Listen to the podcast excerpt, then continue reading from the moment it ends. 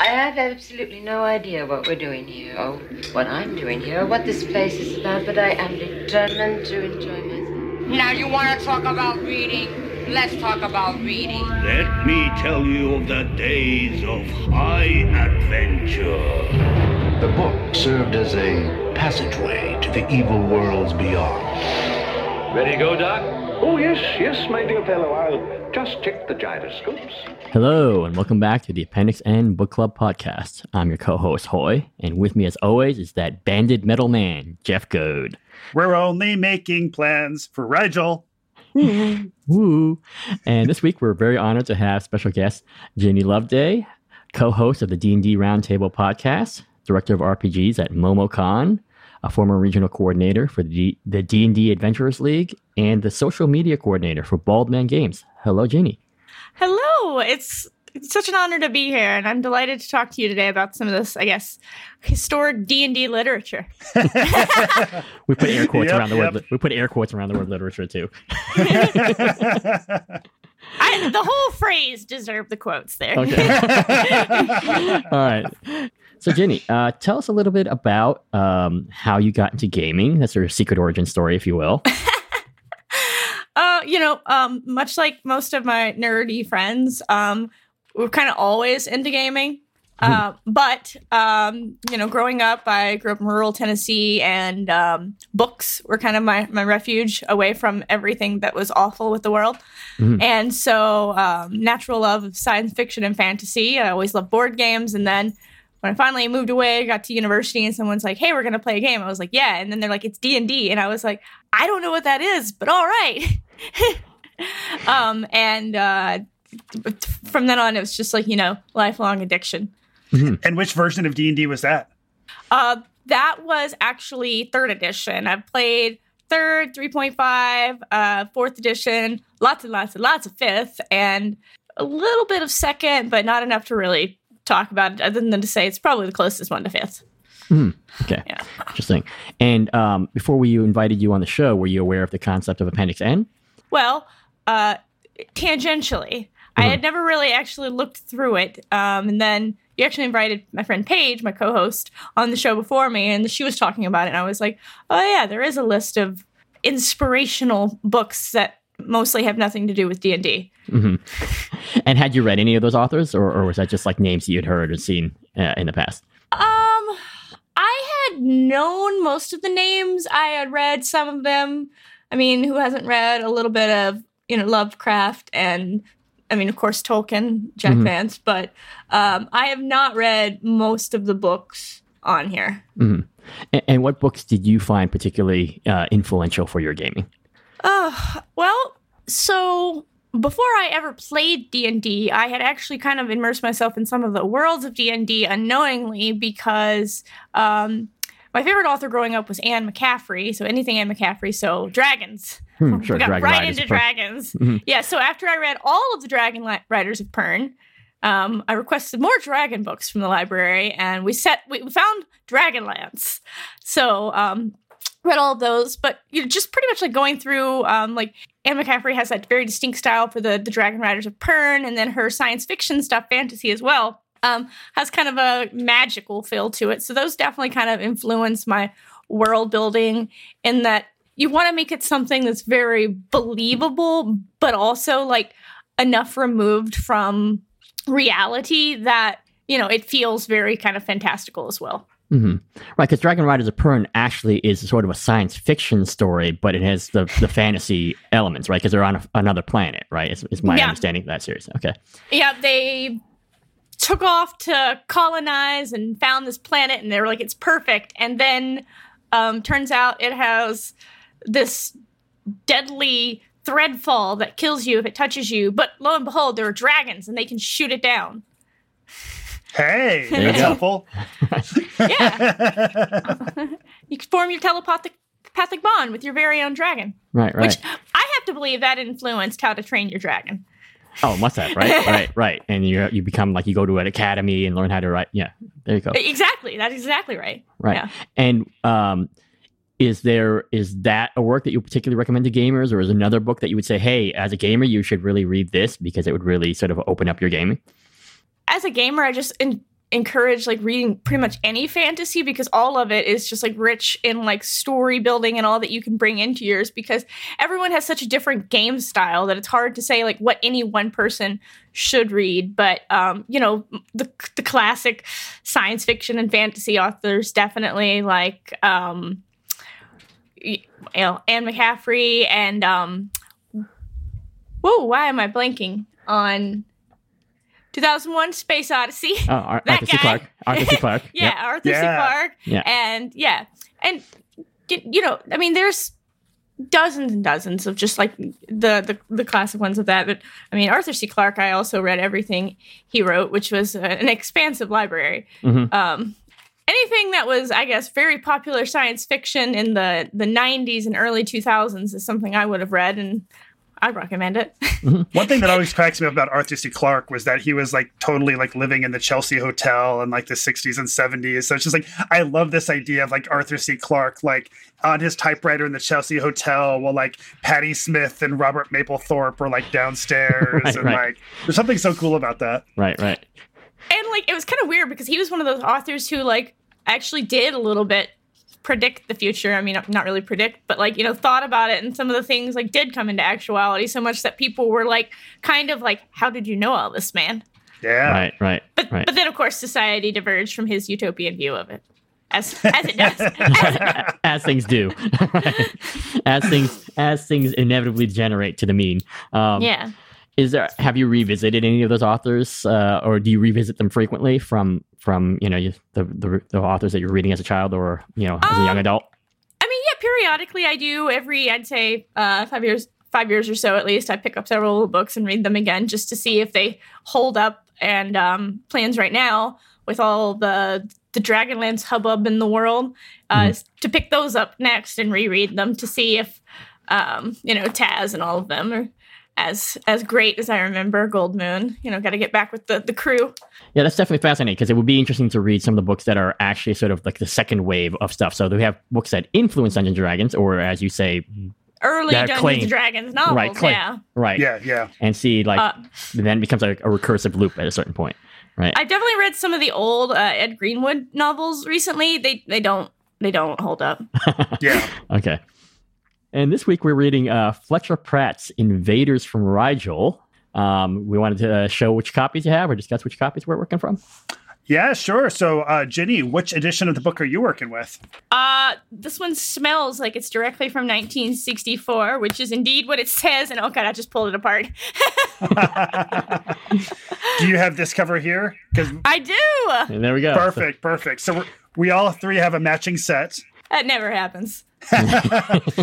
Now, uh, this this edition here, this 1964 Airmont paperback, has an uncredited um, piece of art on the cover, and we've got a bunch of green men in front of a rocket ship. I don't know, Jenny. Do you think this was art that was actually made to be the cover of this book, or do you feel like the publishers just grabbed something that looked sci-fi? Uh, absolutely not, because there are no green men or any rocket ship described in this book that looked remotely like this, because uh, they do go quite into detail on the Right. descriptions of all machinery. Right, right. we, do, we do have a co- cobalt blue man, but no green man. Yeah, that's yes, true. yes, it's quite quite blue. Right. so, uh, Jeff, do we have a Gygaxian word of the day from Invaders from Rigel? Uh, we do. On page 58, we have the word Stupefaction. Stupefaction.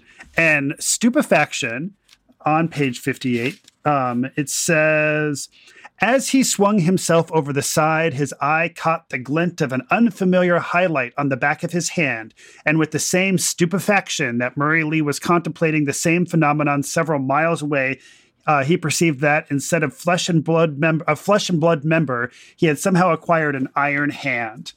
And stupefaction is the state of being temporarily unable to think. So that is our word of the day stupefaction.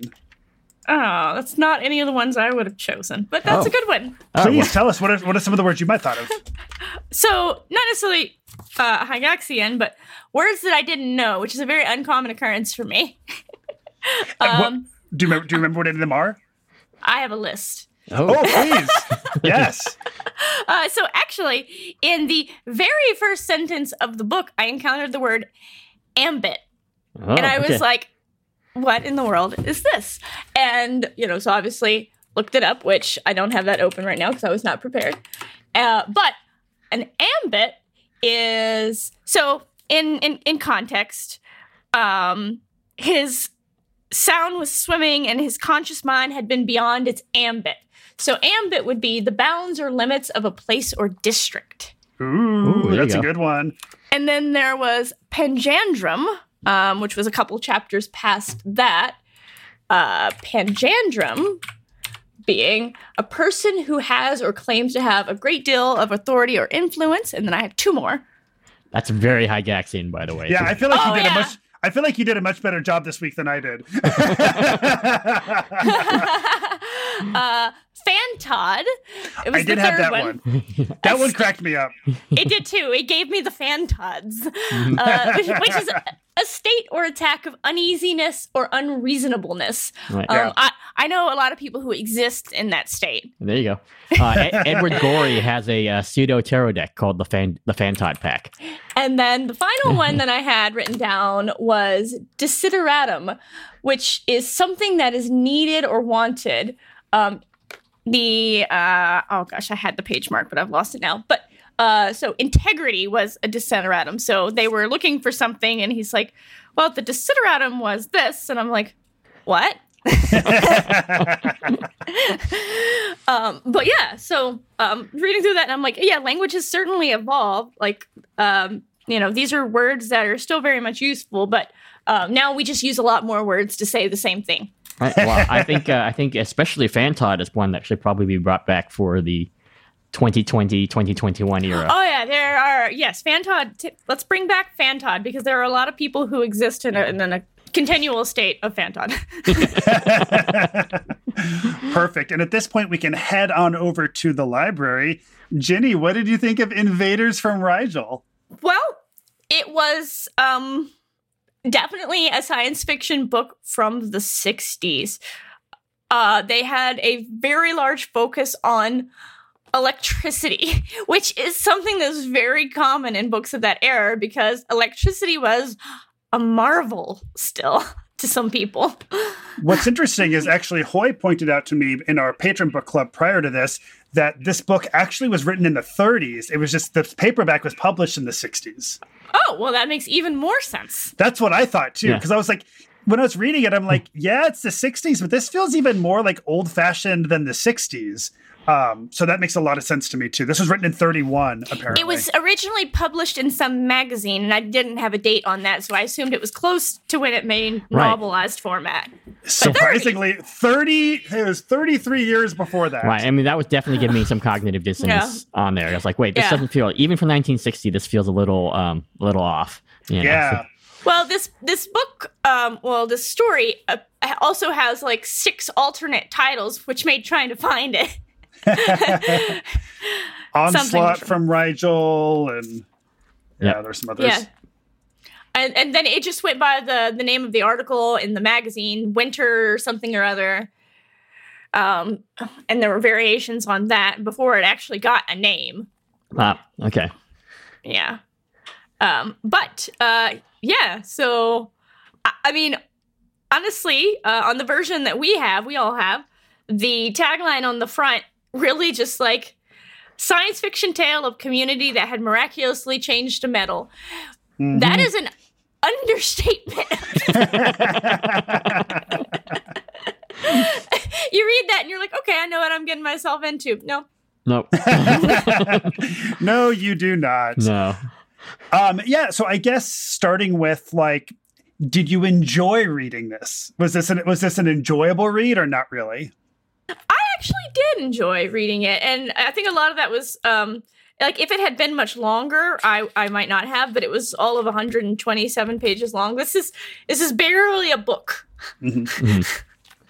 um, which makes sense as it was originally a magazine um, story. Although the font is super small. Yeah. yeah, this is this is also decidedly a, a, a, a book printing from the 60s in that there are no margins and we're going to shove all of the words on the page. Right. yep, yep. It's clearly um, a decision that was uh, made from a financial perspective. Right, exactly. It's like, how could we print this book on as few pages as possible? Right, right.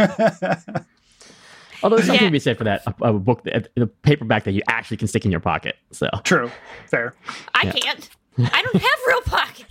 that's that is actually uh, one problem with our, uh, our, yes, the ongoing problem, right? So yes, yes. with with our gendered clothing design, is Yep. that we feel like women's pockets should only be decorative.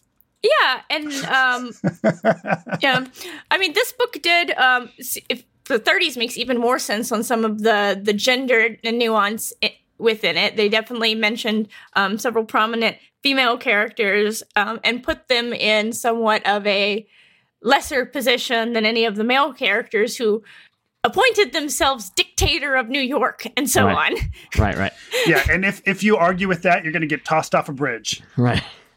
That uh, that actually that that actually is what happened. Yep, exactly, exactly. Um, and yeah, so like we're introduced to Gloria Rutherford, and right away we're told that she is anything but good looking. Um, so that's like kind of instantly the context that we have for Gloria. So it's in my mind, it's kind of the narrator saying, you don't need to worry about her too much. She's not that attractive. Like, so she's like not that big of a deal. So already it's kind of a gross introduction of Gloria. But what's interesting about Gloria though is like by the end of the book, she's actually like the main hero who keeps like saving them. And like, I actually kind of really surprised me that Fletcher Pratt allowed for her to be the character who was like kind of Yeah. kicking ass and taking names. But then when she does kick ass and take names, the guys are like, uh, what did they say? They said, um, oh, I have it written down. Oh yeah, let's give a hand to the little girl. Yeah. Yes, yes, because Glo- Gloria, as it turns out, ends up being a crack marksman, Yeah. and um, they're being attacked by these strange creatures. So that that becomes like the primary skill that's valued. But then they're constantly like taking credit for, "Aha, we've saved the day," and I'm like, "But did you or did Gloria?" Right, right. you know, and after all that, they get that one thing where, like, you know, when they're on the, uh, I think it's page 124, when they're on the train and they're getting shuttled around the base, and then um, she has to throw them the key, and then they're like, oh, he, she threw underhand, like, as, as uh, near as, like, what was it said? She swung with that underarm motion, which is the nearest any woman can achieve to a throw.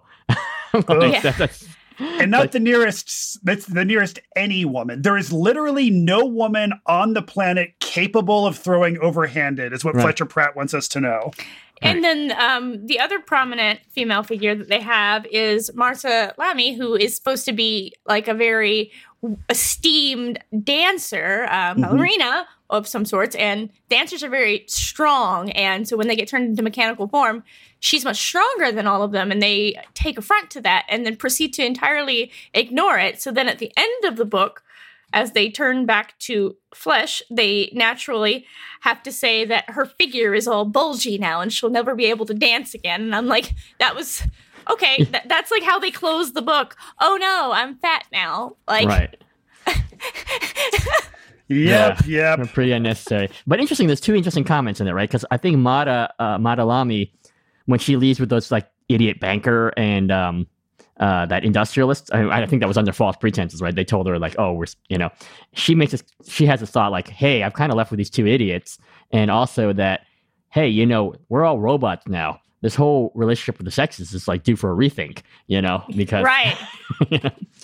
and then um, well and then we also learn that the lassens have abolished gender and um, in their in their kind of elephant world all their babies are just made in vats. Like men and women aren't a thing anymore. So it's also kind of interesting that potentially fletcher pratt is kind of maybe you could interpret him as saying that like gender differences is something that like societies who are more advanced will eventually overcome. That, that was actually kind of how I interpreted that too, because like that's a that's actually a, a kind of prolonged conversation that they're having there. Like ask them, you know, like because the the Lassens ask like, you know, what do you keep on about the differences? And they're like, oh, it's a it's a sex thing. Oh, we've done away with that entirely, and we just produce our our our young, our, our offspring. yeah we just make It- them it in was- it was- or whatever It was wholly unnecessary, and I'm like, Yeah, exactly.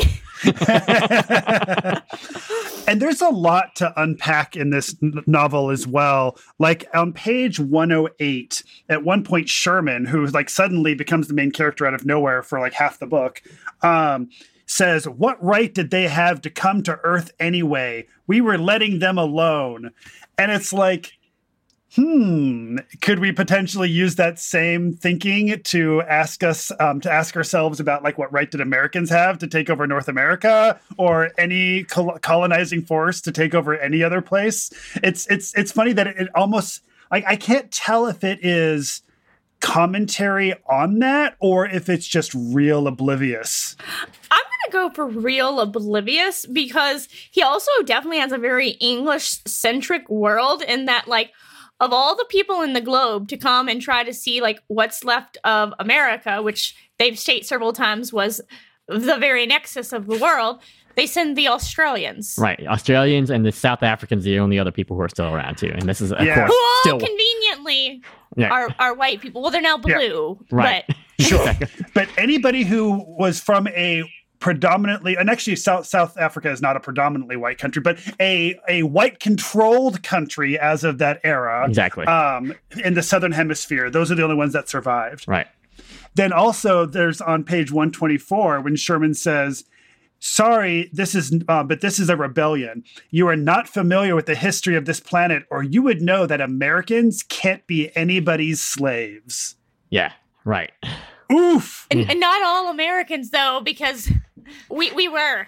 Yeah, they, they, yeah. they- we were, and um, a, a very large percentage of current Americans definitely were. Exactly. like, what do you mean Americans can't be slaves? Like, literally, we had millions of American slaves, and Right. they are Americans too. Right. Like, it is. It's that was really kind of like a real bat to the head for me. Yeah. There was definitely some some some racism to unpack in here, and that he just entirely ignored all other races. Right.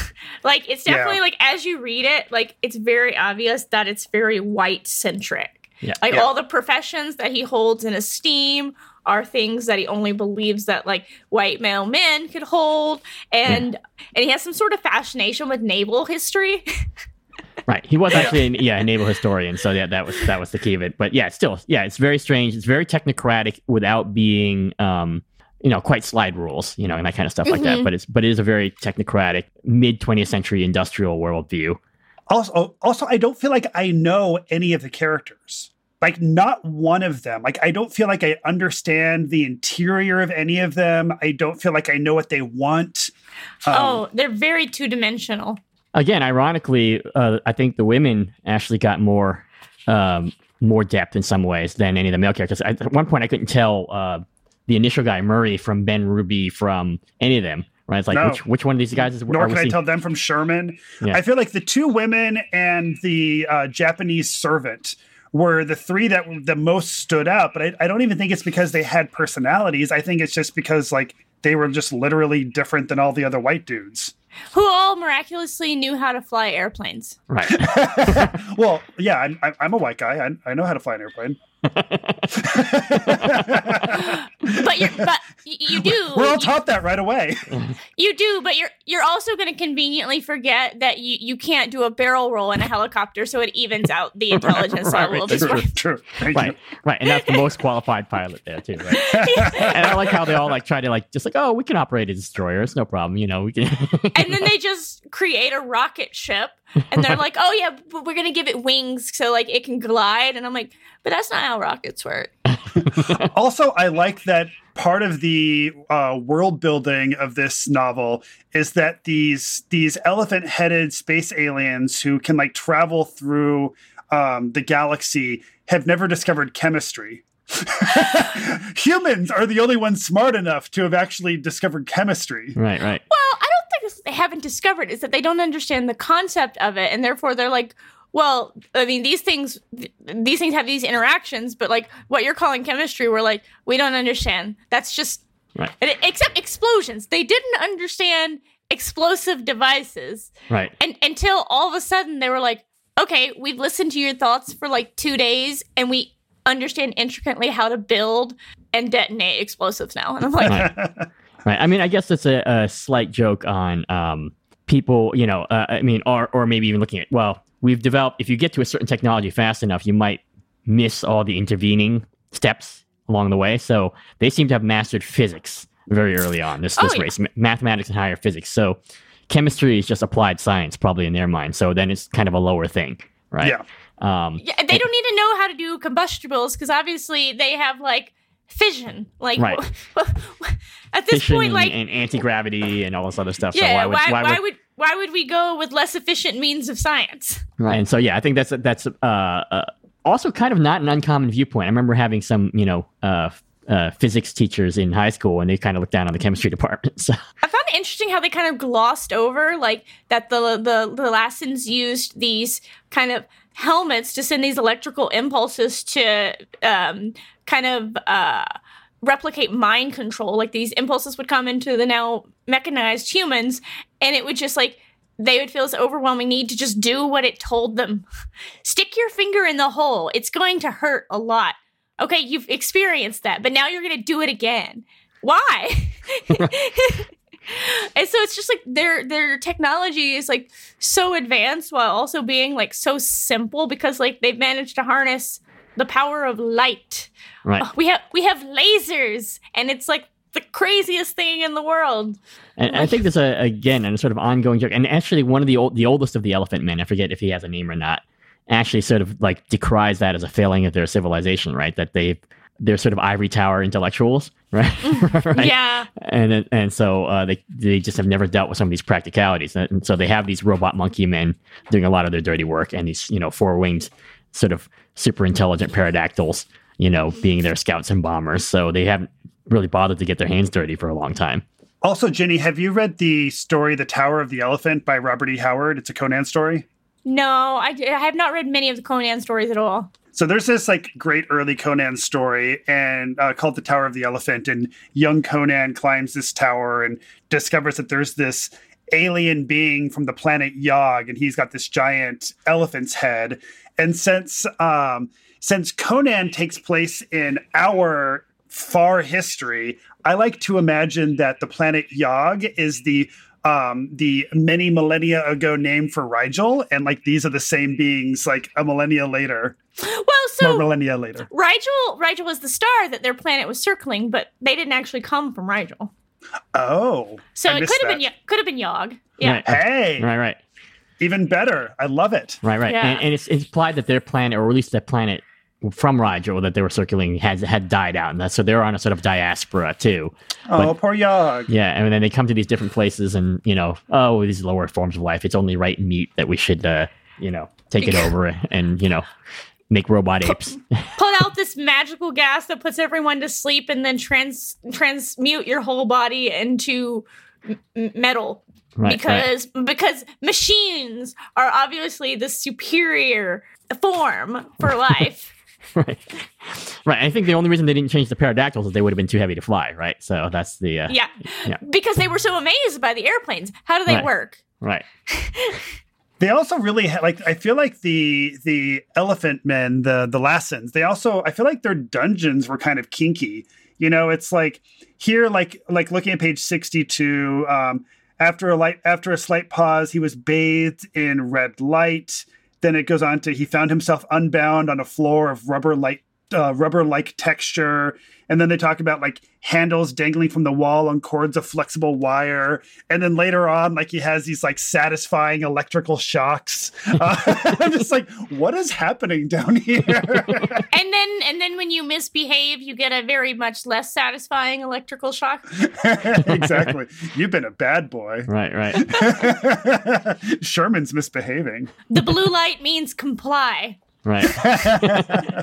You find that out very quickly. There you go. Were there any particular set pieces or scenes that really jumped out at you that you really enjoyed in in the in, the, in your reading of this book?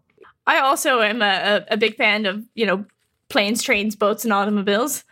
and so, like, just like watching them kind of go through and figure out the workings of, like, oh, yeah, the, the six of us can totally crew this warship. And then, like, three men were like, we built a rocket in a week. And I'm like, walk me through. Walk me through this. right, and li- literally none of the three Now- are rocket scientists either. Now, now, mind you, they did have the entire power of Australia helping them build this rocket, but I'm going to assume none of those Australians were rocket engineers either.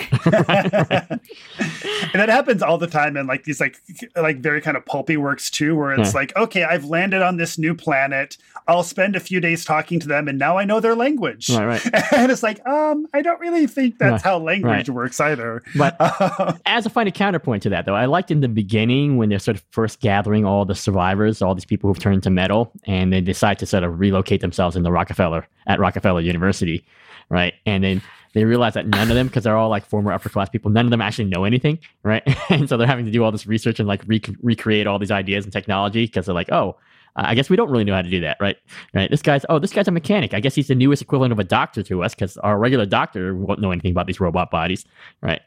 And then And- it turns out he has no idea either. Right. And then I like that their first one of their first ideas is we need to let other people know. So let's let's create a signal fire. Let's turn, burn down the opera house. right. and they were all just like with exuberance. We all agree. and I'm like, man, it must have been a really bad opera you saw. well and what's funny is like i also like did a google image search i'm like it must have been like an ugly building it, it's stunning Yeah. but but hoy had a theory Uh, and my theory is that uh, this is sort of an, again a New York in joke because Fletcher Pratt was sort of this literati cyc- circle in New York, and they probably went to this opera house and felt like it was a total death trap, and that we're going to die any anytime they went there. And so like maybe just, it's just like really old and falling apart Yeah. so like that might have been part of the joke or something Right. i don't know right. Um, but while reading this, did you feel like you could see anything in here that felt like this was proto D and D, or no? no.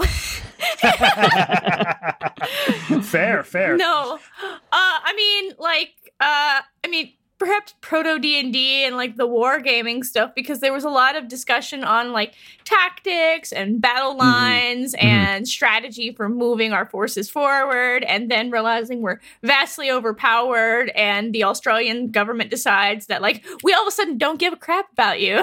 So Right, right. um good luck with that uh, so like it, maybe influence on uh, you know the precursors like uh, chainmail and such but Sure, definitely none of that uh, high fantasy feel that you you know traditionally think of with d&d um, Mhm. aside from just like oh yeah we believe we can do it so we do it Right, right. Yeah. Well, did you think the Lasson's space in the Catskills was a dungeon, or was not really a dungeon in a sense? Because you know, it's underground; they have to Uh, escape. And, I mean, it kind of is, except there's like no traditional enemies there. It's all just, I mean, mostly environmental, which I guess is kind of Tomb of Horrors esque, in that like most of the stuff in Tomb of Horrors that gets you isn't monsters. It's it's you being dumb. right, So or the person who wrote the module being a dick. right.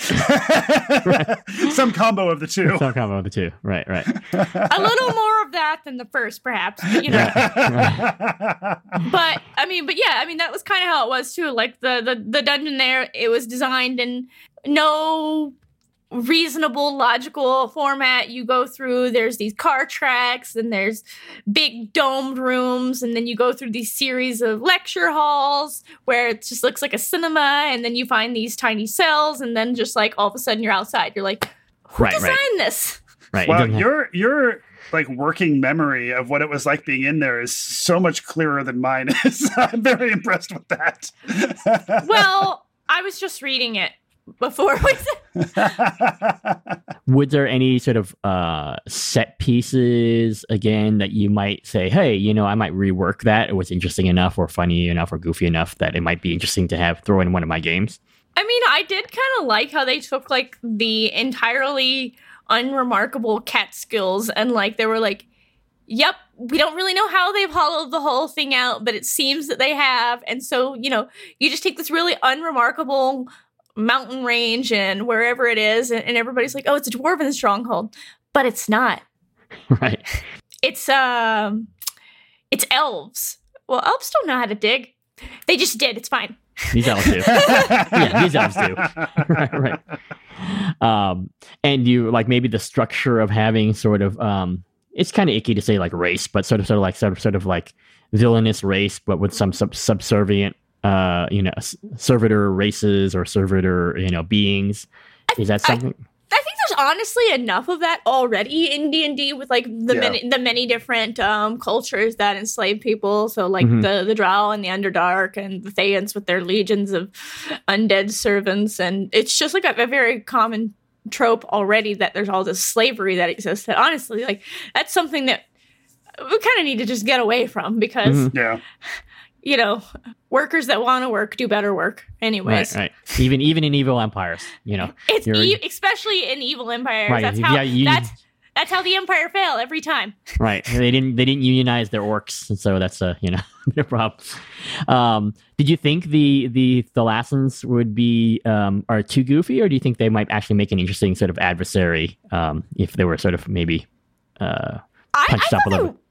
They were an interesting adversary because like their ability um, to just like absorb knowledge and take it in like so quickly. Um, you know, they had the little caps on them and they were just listening to their thoughts and like they gathered so much from that. Like the guy showed them a gun once and then all of a sudden they had their birds dropping incendiary bombs. Mhm. So like just their ability to to think on their feet and to recognize a real threat was um, definitely made them a very valid enemy. And then they made these whole armored tanks which were shaped like fish, which I really didn't understand. Right.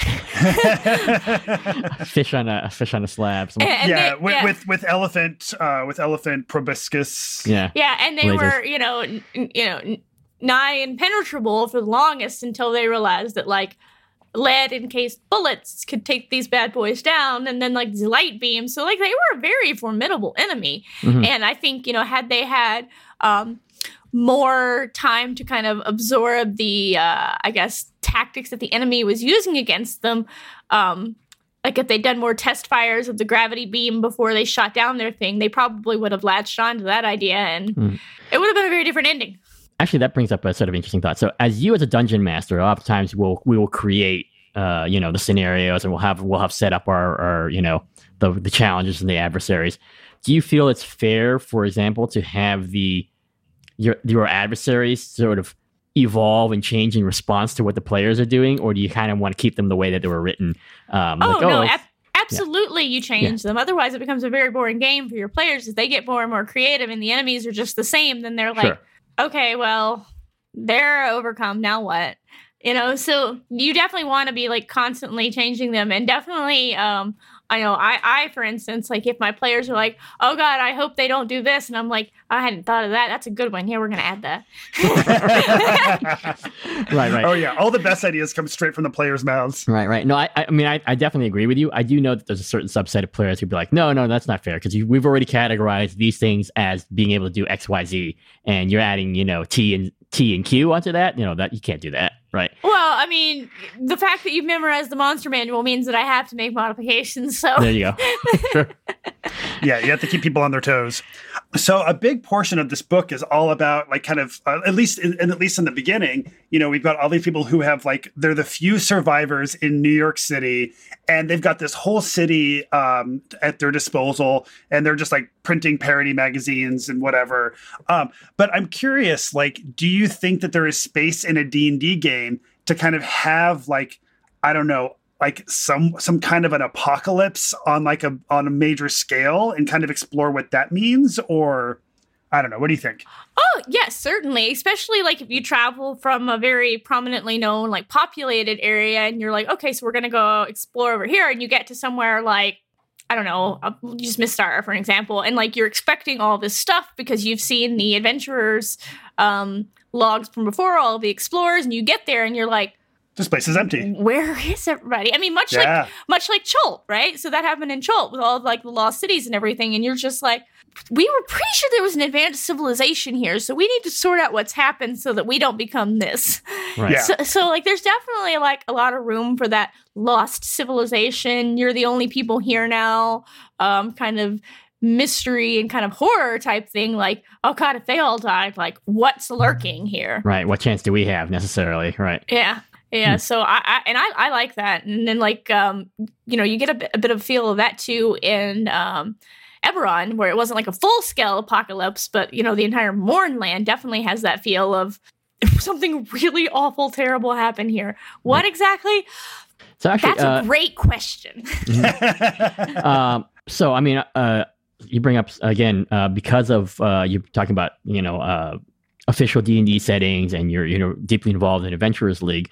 What kind of leeway do you feel um, you have to work with when you're working in this kind of very you know these official settings? You know, I mean, you Uh, have ton, tons of leeway. I mean, they're they they're the building blocks that you have, but I mean, you can take all of his lore and everything, and then you can.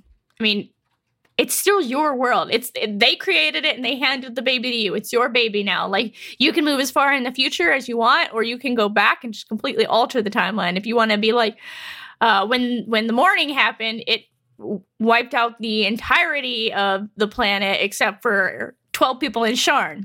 You Mhm. can do that right? um, you know, obviously home home play. You can't do that in an organized play campaign. Sure. Um, but the organized play campaign uh, moderators can. Mhm. I see. so um so yeah i mean i think themes like that are definitely interesting to explore in worlds where like everyone has this preconceived notion of what's going to happen to kind of hop all over and be like well here's the future that you expected and um obviously between now and then something else has happened that you didn't expect so let's let's explore that Mhm. um, and you got you got a lot of opportunities for that too, especially with those being such magic heavy worlds. Like you time travel forward because you're expecting this, and you get there, and um, it's it's it's not at all like that. Um, Yeah. Right. And then reverse engineering, or what is the divergence point? What can we do to, to stop this? Bring this on if it's something they like, you know, whatever. I'm not saying, you know, whatever Uh, that yeah. might. That's a that, that's a that's a concept that was explored pretty well. Uh, the Umbrella Academy. Sorry for anyone who hasn't seen season one. Oh, we know we're we're all about uh, no no you know anything that exists for more than a week is is uh fair fair game in here. so yeah, I mean, spoiler I culture at, not at, at this point, everyone's probably seen season one at least. right right. So spoiler culture is not something we have any truck with here. So no problem. Um, so um, again, this is sort of um, I guess we talked about it's what kind of you're again you're very versed in D and D. Would you use uh, Invaders from Rigel um, in a D and D game? Would you try to use some other game system? What what what do you think is the most fitting thing if you I want to try would to? I would not use this in in like a straight D and D. You could use this in like um you know using the D and D system. Um Mhm. there's many variants like um like Esper Genesis is you know D and D in space, Mhm. um fifth edition.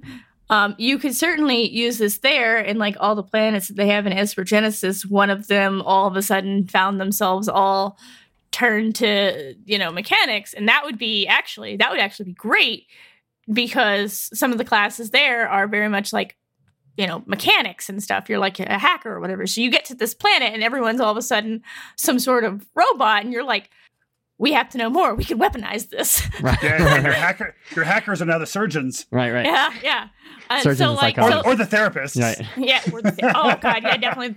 So like th- it's definitely like a you know material that could be used in you know modern modern games. So like you could use it in a in a fifth edition based game or um i- i- and really any other sci-fi based um rpg like you could easily set something like this in, in a star trek game Mhm. um, I mean, this is pretty much like the very basis of Star Trek. Something bad has happened on a planet.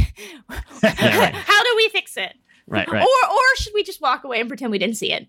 right, right. Now, Ginny, I don't know how much uh, sci-fi peanut butter you like to get in your fantasy chocolate, but how how do you feel about a spaceship landing in your D and D world, or your D and D characters finding a laser gun? Well, uh, there's uh, there's there is indeed very much a uh, spaceship in um, Rime of the Frostmaiden. So uh, you know the worlds do do collide. Uh, spaceship being more like spelljammery, so you can definitely shove stuff like that in there. Um, I, I love a good Reese's peanut butter cup in my in my D and D. um, because it, it's definitely it's, it's a it's a genre that I'm you know pretty familiar with. So uh, we want to throw some some spacefaring races in there who've come from a totally different place, and that makes for excellent interactions because like you're talking two different languages. You encounter these people and you think you're getting on, and turns out like you're wildly insulting them, and they're about to enslave you. Mhm. Yeah. And so, you know, that's that's how we get the the GIF. Uh, you encounter the this spacefaring hippopotamus, and you're like, Right. "Is everybody seeing this?" I mean, that's one of the fun things of D and D in general, right? I mean, is um, or or Star Trek for that matter. I mean, it's it's reductionist, but it is fun to have these species then be representative of cultures and having the collision of cultures and and, Mhm. and what can be is it going to be conflict? Is it going to be diplomacy? Is it going to be a little bit of both? Yeah. Um, obviously, in D and D, a lot of times it defaults to conflict, but I think that's just you know because in the nature you're here that you're there to play a game, you know. So yeah, the, na- the the nature of D and D does tend a bit towards um, conquering whatever you encounter, but there there's definitely more and more people um, nowadays going for like the less everything's a conflict, you know, more than the the more role play. We're gonna get into it. We're gonna build out the world. We've encountered something really weird. How can Mhm. we fold, fold it in? Yeah. Instead of like, oh, we've encountered something weird, roll initiative. right, Yeah. Kill it. Yeah, uh, yeah. I, That I, thing isn't like us. Kill it quick. I wrote a I, wr- I wrote an epic um so that's a multi-table interactive event and we've actually been running it um we did three runs of it for this this weekend the Baldman Games D&D sponsored virtual weekends and um there's an encounter uh where a table like there's these owl bears stealing honey and they're like we know we know we're supposed to fight them but we're going to become um owlbear psychologist here. And we're gonna um, awaken them and, and and figure out like why are they doing this and terrorizing this town and come up with a, a solution for everybody. And i'm just like i love it. So uh, so yeah so i mean there's definitely you know room for n- newer newer play styles and bringing in things that are unexpected like all of a sudden a whole a whole race in um, the Forgotten Realms gets turned into mechanized creatures and they pretty much become warforged, which aren't a thing in the Forgotten Realms, but all of a sudden it just is, and you're like, okay, um, they're obviously sentient beings, so we're going to treat them with respect, but um, right. Sure. Tieflings and Dragonborn weren't a thing in Forgotten Realms until they suddenly were. So why can't you do the same thing with Warforged? yeah, I mean, and you can you can bring those in to any extent of them being um, normal or abnormal and how your players interact with them. So, like, you know, you could very much bring them in as like a, an alien race. Mhm. They've come from another plane. Well, they Right, right. they actually literally have come from another plane. Now, uh, you know, modern D and D uh, has so many like really sort of interesting options. Do you think though that at a certain point it's diminishing returns because um, when everything is kind of uh, exotic, then nothing becomes exotic anymore? You know, or is it just like no, this is this is this is the way people really love to play now, and this is you know, and, you know, this Uh, is you know, I, I think I think a lot of that's going to depend on the, the audience. For some people, like too much really does just become too much. Like they want um, a, a bit more of that. We're just going to hold to kind of classic Tolkien fantasy. Anything beyond that gets like a bit too much to kind of comprehend on how do we fit that into our Tolkien fantasy view. Mhm. Uh, but then there are definitely those other players who are like, make it weirder. right, right. More then- squid, more squids. Right, right.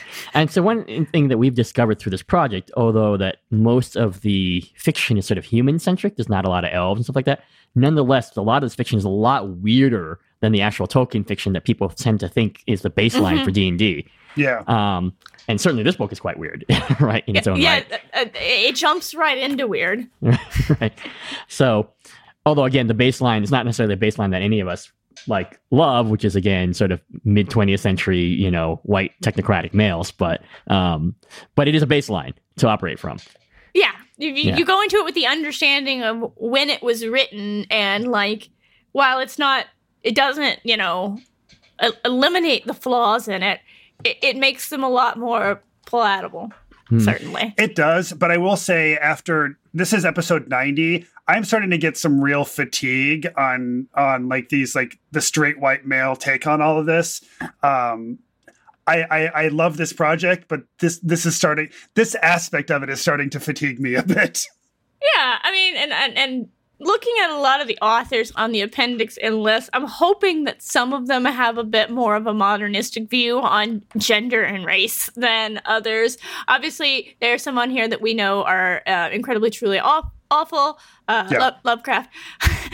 Oh yeah. Yeah. Big big big big problems with Yeah. Lovecraft. Yeah. Uh, I, I I love his work and he was not he wasn't racist for his time. He was Straight up racist. racist in his time. Yeah, and and a lot of it you have to separate the work from from the author and like the the worlds he created are great and all. We just need to be a little bit more, you know, modern about a- application of uh, concepts like gender and, and, and race. And my thing about separating the art from the artist, I really feel like that's something that how how much a person can do that, I feel like is a very personal question. You know, because as a white man, it is much easier for me to separate the art from the artist when I'm reading Lovecraft because there is some horrible racism there. But I could imagine, like, if I were a black person and I was reading It Lovecraft, would be being more like, difficult.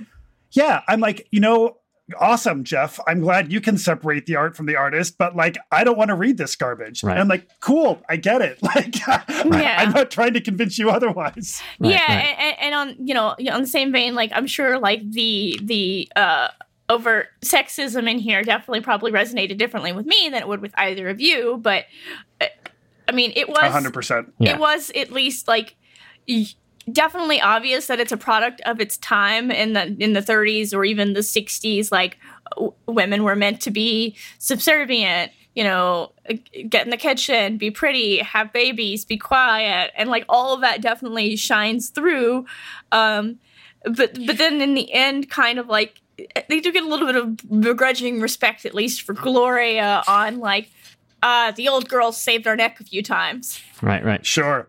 What's interesting though is on, on the on the queer front though, because you know I'm gay and um and Hoy is not. And when we read fiction that has some like occasional queer content, it's usually not like the most um what is the word? It's, it's not the most enlightened um, Yeah. material, but like. Even so, I'm usually just excited that like even anything remotely queer has shown up. So I feel like Hoy is actually probably more like bothered by the by the by the like stuff that's like queerly like clearly homophobic at times where I'm just like happy that there's any gay content at all. yeah, that's interesting. I used to work at a video store in the West Village, and if there was any gay content, people would be happy to watch the movie, even though, again, as you say, some of it was pretty regressive. Um, yeah. I, I definitely have like you know queer as well, but definitely have like uh, mixed opinions on like some of the older like queer content where they're like trying to inject it in there. But you're like, okay, so yeah, there's there's there there's queer person in here, but there is this much queer and this much homophobia. Right. So, Oh, sure. Yeah. Hundred percent. So, Totally, totally, totally. Right, right. So right. does it Um, even really ju- count? It's still exciting for me though, like reading like an old Fafhrd and Grey Mouser so- story and then finding like the two lesbian thieves. And I was like, oh, what? Yeah, we but- have lesbian thieves in Lankhmar? And I just get so excited about that. well, I get a little excited too, but that's like very pale in comparison to like my genuine excitement for like the the the Good queer content. the, Yeah. the LGBT content and like the new She-Ra. Like I was Yes. like crying little happy gay hundred. tears. right, right, hundred, right. a hundred, a hundred. Right. and it, it, it's interesting because we've read two other Fletcher Pratt books in this um, project of ours, uh, which were both very difficult to read. I, I would say was fair to say, right, Jeff? Um, Yes, and very different than this Yeah. because I mean they both relied heavily on sexual assault as like a way that magic is generated. right. Uh, I mean, not in any sort of obvious, stupid advocacy way, but but there was No. there. The world was very, but uh, what was clear that Fletcher Pratt was very aware of these things in the understanding that he had in the 1940s and 50s, and those were a little later than the, this book that was written. Um, and he Yeah, actually like- also had some queer characters also in the in the uh, well, the unicorn at least. Uh, was it that, or was it Blue Star, where we had the? Did, wh- where did we have the the ship's captain who had his like little boy toy? That was a Blue Star, but in That was um, Blue Star, there was yeah. one of the mercenary captains had was was gay. I think in um, in the well of the unicorn. That's Eh? right, and I missed that, and you and Strix both caught it, and Right. somehow I, that was the uh, situation where I didn't even Right, I- and I one of the pick princes became bi after being exposed to the well of the unicorn, some craziness like that. That's right. Yeah, yeah. right. So, well, the fact that it's called the Well of the Unicorn there, yeah, Of course, It's it's, going to make you buy. it's a bit it's, it's, it's a bit on the nose. You know? um, but my point being that I think that Fletcher Pratt uh, was part of this sort of like artsy scene in, in New York, and he would have known, you know, people, you know, queer- Known gay Yeah. people, but we Okay, just okay. don't talk about them. exactly, Yeah. or the way that so they would it's have been not talking about. it. surprising that the people who usually bring them up tend to be like Fletcher Pratt and Fritz Leiber, who are both like people who lived in New York and traveled in arts artsy circles and things like that. Right, right. It might have been talking about it a coded way, or this might have been Yeah. talked about in sort of a superficial way, like, oh, I know a gay person, he's okay. They're like this, though, right? Yeah. But, but that that that they did exist, right? And Yeah, then- it, it- it is nice to at least acknowledge their existence, even if you simultaneously turn around and be like, but let me tell you why they're awful. But you're like, but they did exist. Okay, cool. Right. we we do have gay people in your world. Right. we exist. Right. It's, it's true. Um, I love Yes. existing. So so Ginny, we are running out of time. Is there are there any kind of final thoughts about Invaders from Rigel that we didn't get a chance to get to that you would like to bring up? Um, God, no. Um, if you if you if you have time and you want to read a fairly short, kind of out there story that's influenced it, though, I would say this is probably a good one to pick up as far as like being grossly offensive. It's not, but it is like. It, it is definitely interesting and a product of its time. So, um, and it's a short read. So, out of all the ones on the list, I'd say um, if someone wants to just see how weird some of these books get, this wouldn't be a bad one. Perfect. Excellent summary. So, uh, Ginny, are there any projects you're working on that you want people to know about? I host a weekly uh, Twitch show on my uh, channel. It's just twitch.tv to- uh, slash Ginny Loveday. It's G I N N Y. And on that, it's called the Designer's Den. I chat with a different designer each week about something they're working on, something they created, something they just love by somebody else. Um, kind of walk through that, and then just talk a lot about like their different design philosophy, um, whether that be like uh, a writer or um, I recently talked with um, an up and coming like map maker cartographer because creating art to go with fantasy is like a whole thing in itself, and so that's pretty cool. Um, also, do the the D and D Roundtable podcast with Paige Lightman um, on an unknown basis. We record when we record, and theoretically, it comes out every other week. But um, you can check our. We're part of the Tome Show Network, and you can see that we don't hold to that very well. um, but we cover all kinds of topics there, um, and it doesn't really matter what the topic is. We can twist it around to um, social topics and LGBT, um, no matter what we actually started talking about. So if you like that kind of if you like that kind of thing, uh, tune into that. And then um, I actually don't have any writing projects that I'm working on right now. I'm trying to put myself through my MBA, but um, doing a bunch of online D&D, the monthly events with Baldman Games. If you want to play some games with me, that's a great w- place to find me. And um, yeah, my epic is making the circles right now. So if you want to um, die, but in a fun, Perfect. but in a fun way. If you want your character to die, sorry, I should say you you won't die. Your character will. then then come play that. There you Um, go. But yeah, no, thank you both so much for having me on. This has been Yeah. a delight. I always love a chance to order uh, a book from Thrift Books that smells like it's from the '60s. Oh, my, Totally. my bookshelf smells very weird. That old that old book smell. You're like, oh yes, this has been in a library somewhere for God knows how long. Right, right. It's like always, there's always that risk that it was like a, from a pipe smoker's house too when you order something old. It's hard to tell though because the pages are like naturally yellow. So you're Right. like, Yep, yep. there you go. All right, and Hoy, how can folks find us? Right. Uh, if you want to give us some feedback, please do send us an email at appendixnbookclub at gmail.com. We're also on Twitter at, at appendix underscore n. Um, are we still on Facebook, Jeff? I can't remember. Um, I am not on Facebook, Yeah. so I, I recently deleted my Facebook, but I don't know if that means I don't know what that means actually. All right. Well, Um, look for us on Twitter and If- email us. if, if, if you were the owner of the page and you deleted your Facebook entirely, not just deactivated it, then the page is gone. All right. Okay, we are not on Facebook. I'm glad I can clear this up for you. There you go. so email us or look for us on Twitter. Uh, if you like us, please do rate us and review us on your podcatcher of choice. It does people help people find us. And Jeff, how about our Patreon? Yes, if you would like to show us some support, we would really appreciate that. Please head on over to patreon.com slash appendix and book club. Prior to our episodes with our special guests, we meet up with our patrons and they can chat about the books with us. And this afternoon, Adam Stiers joined us for that conversation, and that was really fun. I would also like to give a shout out to a handful of our other patrons.